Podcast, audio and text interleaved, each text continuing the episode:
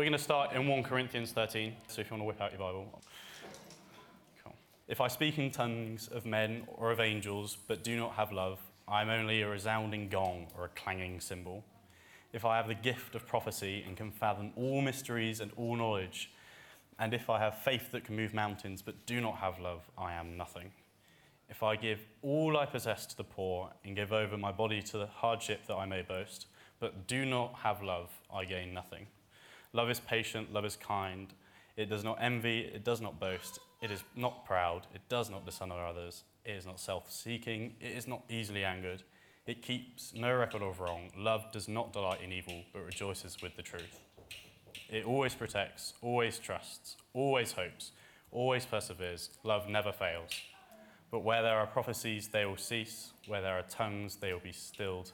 Where there is knowledge, it will pass away. For we know in part, and we prophesy in part. But when, but when completeness comes, when it is in part disappears.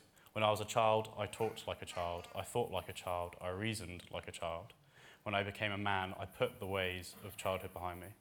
For now, we see only a reflection as in a mirror. Then we shall see face to face. Now I know in part, then I shall know fully, even as I am fully known. And now these three remain faith, hope, and love. But the greatest of these is love. So, I've been given the lovely task of talking about love.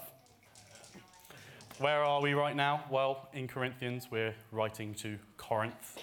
Corinth is a place in Greece, uh, and it's all kind of kicking off and not in a good way. People are being rather scandalous. So, what is Corinthians 13 really kind of saying? Well, he's making it pretty clear that we need a little bit of love in our lives. And he's also explaining quite a lot of detail what love looks like. Love is patient, love is kind, love does not dishonor others, love is not self seeking, it is slow to anger, keeps no record of wrong, love does not delight in evil but rejoices in the truth. Love always protects, always trusts, always hopes, and always perseveres. Love never fails.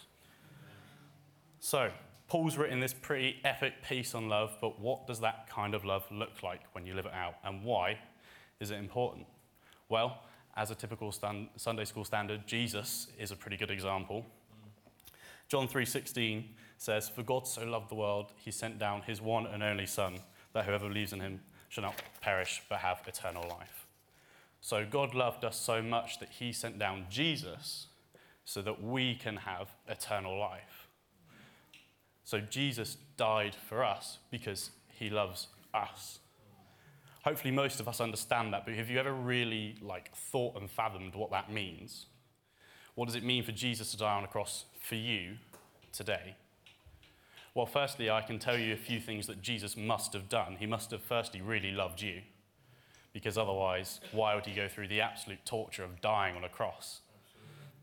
Secondly, Jesus must have been exceptionally determined because he could have just left that cross whenever the heck he decided. Just to give you a sense of scale, this is, a, this is God we're killing here, the creator of all things, all powerful, all knowing, choosing to die because he loves you. With a click of his fingers, he could have just been like, mm, that's enough. But instead, he decided to die for you because he loves you enough that he wants to have an eternal relationship with you. And it's because of this love that we can have faith and hope because we know that Jesus rose again and now he lives in us rent free. Love is important because it's the foundation of our faith. As Christians, we have eternal life because of the love of Jesus, and we can experience the power of the Holy Spirit because we have now entered into an adopted relationship with Him, which means that we can still see miracles and healing and get words of wisdom and prophecy and just experience the entirety of this supernatural 2,000 years after Jesus left earth, which is a pretty powerful love. So now we've heard about the good news of Jesus, which hopefully, if you're here, you've heard before. And it's, you know, it's great. We can go around like, whoa, Jesus loves me, Jesus loves you. It's all amazing. But we should also remember that we've been called to love our neighbour as ourselves. Ooh, we, we should be sharing this amazing news. Because if you truly love your neighbour, then you're going to want the best for them. Here's a very simple explanation of what I'm trying to get at. If you knew somewhere that would sell petrol for 25p a litre and would never change their price, hopefully you'd get up the front and you'd share about it. because it would change, well, certainly it would make my life exponentially better, and it would make a lot of people's lives in here exponentially better. We're not excluding diesel, they can fill up for 25p as well. but you're not the one putting the petrol, the thing to remember is you're not the one putting the petrol in their car. If you tell me there's somewhere doing petrol for cheap, you're not going and filling it up for me. The same way that you're not delivering it to the forecourt or digging it up out of the ground in some random ocean somewhere. You've just told someone some good news and now their life is better. How much better is Jesus than petrol? there we go. Gary, I'm glad you said that because if you didn't, I'd have been very concerned. When you tell someone about Jesus, all you're doing is telling them good news. It's God who saves and performs miracles. It's just us as the tool that Jesus has decided to work that through their lives. Jesus is ultimately the crafter, we're just the hammer and chisel. Sometimes it's going to be sh- scary to share the gospel with people who aren't Christian, or to pray with them, or just to be like, yep, I go to church, that's me. But you, sitting here, are aware of the transformation that Jesus can have and has had on your lives. And you see it around you, hopefully, nearly daily. And I would argue if you truly love your neighbor, then you should show them the power of Jesus. And if you'd like our town to be changed, then you need to share with our town who Jesus is. But we shouldn't just tell them about this Jesus guy that loves them. We should act it out in, in our lives. Because otherwise, when we tell them about this Jesus guy that wants to make their lives sunshine and rainbows, they're going to be like, What are you on about? Your life looks awful. Jesus explained what it looks like to, living out, to live out loving your labor through the story of the Good Samaritan in Luke 10 30, 37, which I'm going to get up quickly.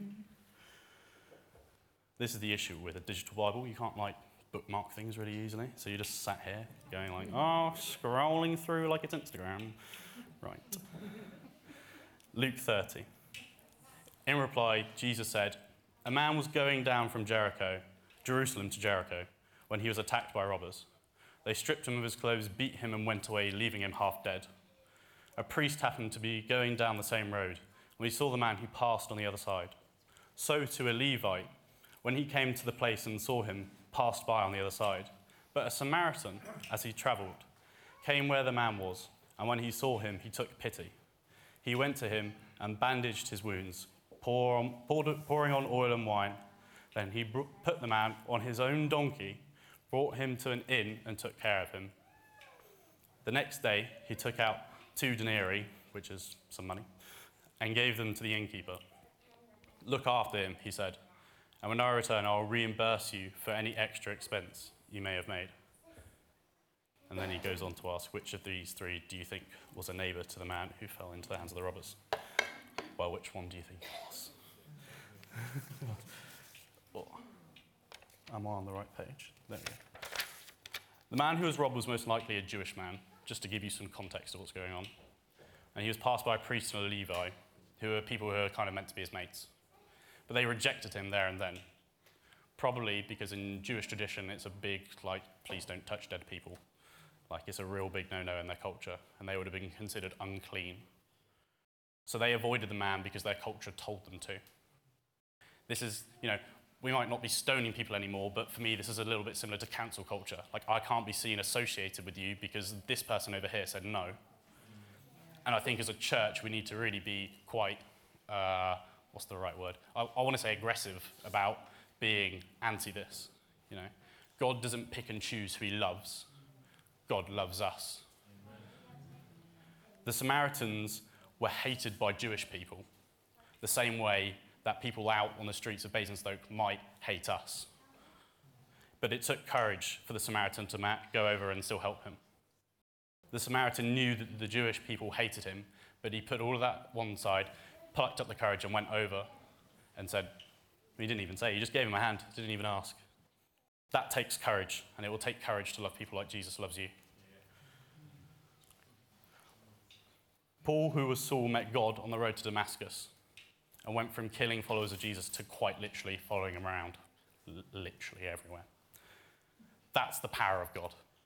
That miracle wasn't done by somebody who's here. But God still asked Aeneas to go and meet Paul after he transformed him. And Aeneas wasn't very keen because he knew what Paul had been doing, Paul, who was then Saul, had been doing. He'd been going around and he'd been pretty mean to a lot of people who were following Jesus. But God, even after Aeneas argued with God, God went to him in Acts 9:15, "Go, this man is my chosen instrument," speaking about Paul. There are people in this town that we might walk past who have spiritual anointings. People that we need to change our town, but also possibly to change our nation. And if we aren't prepared to show them the love of God, then they're never going to know, and we're never going to see his kingdom really come into fruition on earth. The same way Paul went on to help change nations. People who are sleeping homeless in the street could help change ours. So, as I wrap it up, I have a question for you. Are you up for it? It's going to take courage, but are you ready? Are you in? Are you going to find the courage to love people and share the good news with them, to pray with them, and to journey with them, to open up your home to them, to allow them to enter into your finance? Are you in? And I'm going to do something that we don't do particularly often on a Sunday morning, I don't think.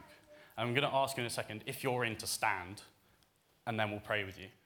Because it's going to take courage and it's going to be hard. I'm going to be rejected time after time after time. But we know the love of Jesus, and we know how much that's changed our life. And uh, like I said, I'd argue that if you truly love your neighbor, then you should be sharing the good news of Jesus with them. So if you're in, would you like to stand? And if you can't stand, then hands are fine or whatever, and we'll pray with you. We're in. Cool. I'm going to pray. Thank you, Father, for all these people that have chosen to stand for you today, Lord. That have said, I'm in. I want the courage of the Samaritan. That have said, I want to be able to show the love that you show me, Lord. We thank you for them. Lord, would you bless these people as they go out into their workplaces, into their schools, their universities, wherever they are, Lord? Would you fill their conversations with your spirit, Father? Would you bless them, Lord? Would you lift them up? Would they soar on wings like eagles, Father? Would they not be cast down by rejection and argument, Lord, but would that just strengthen their faith in you, Lord? Lord, we bless these people. In Jesus' name, amen.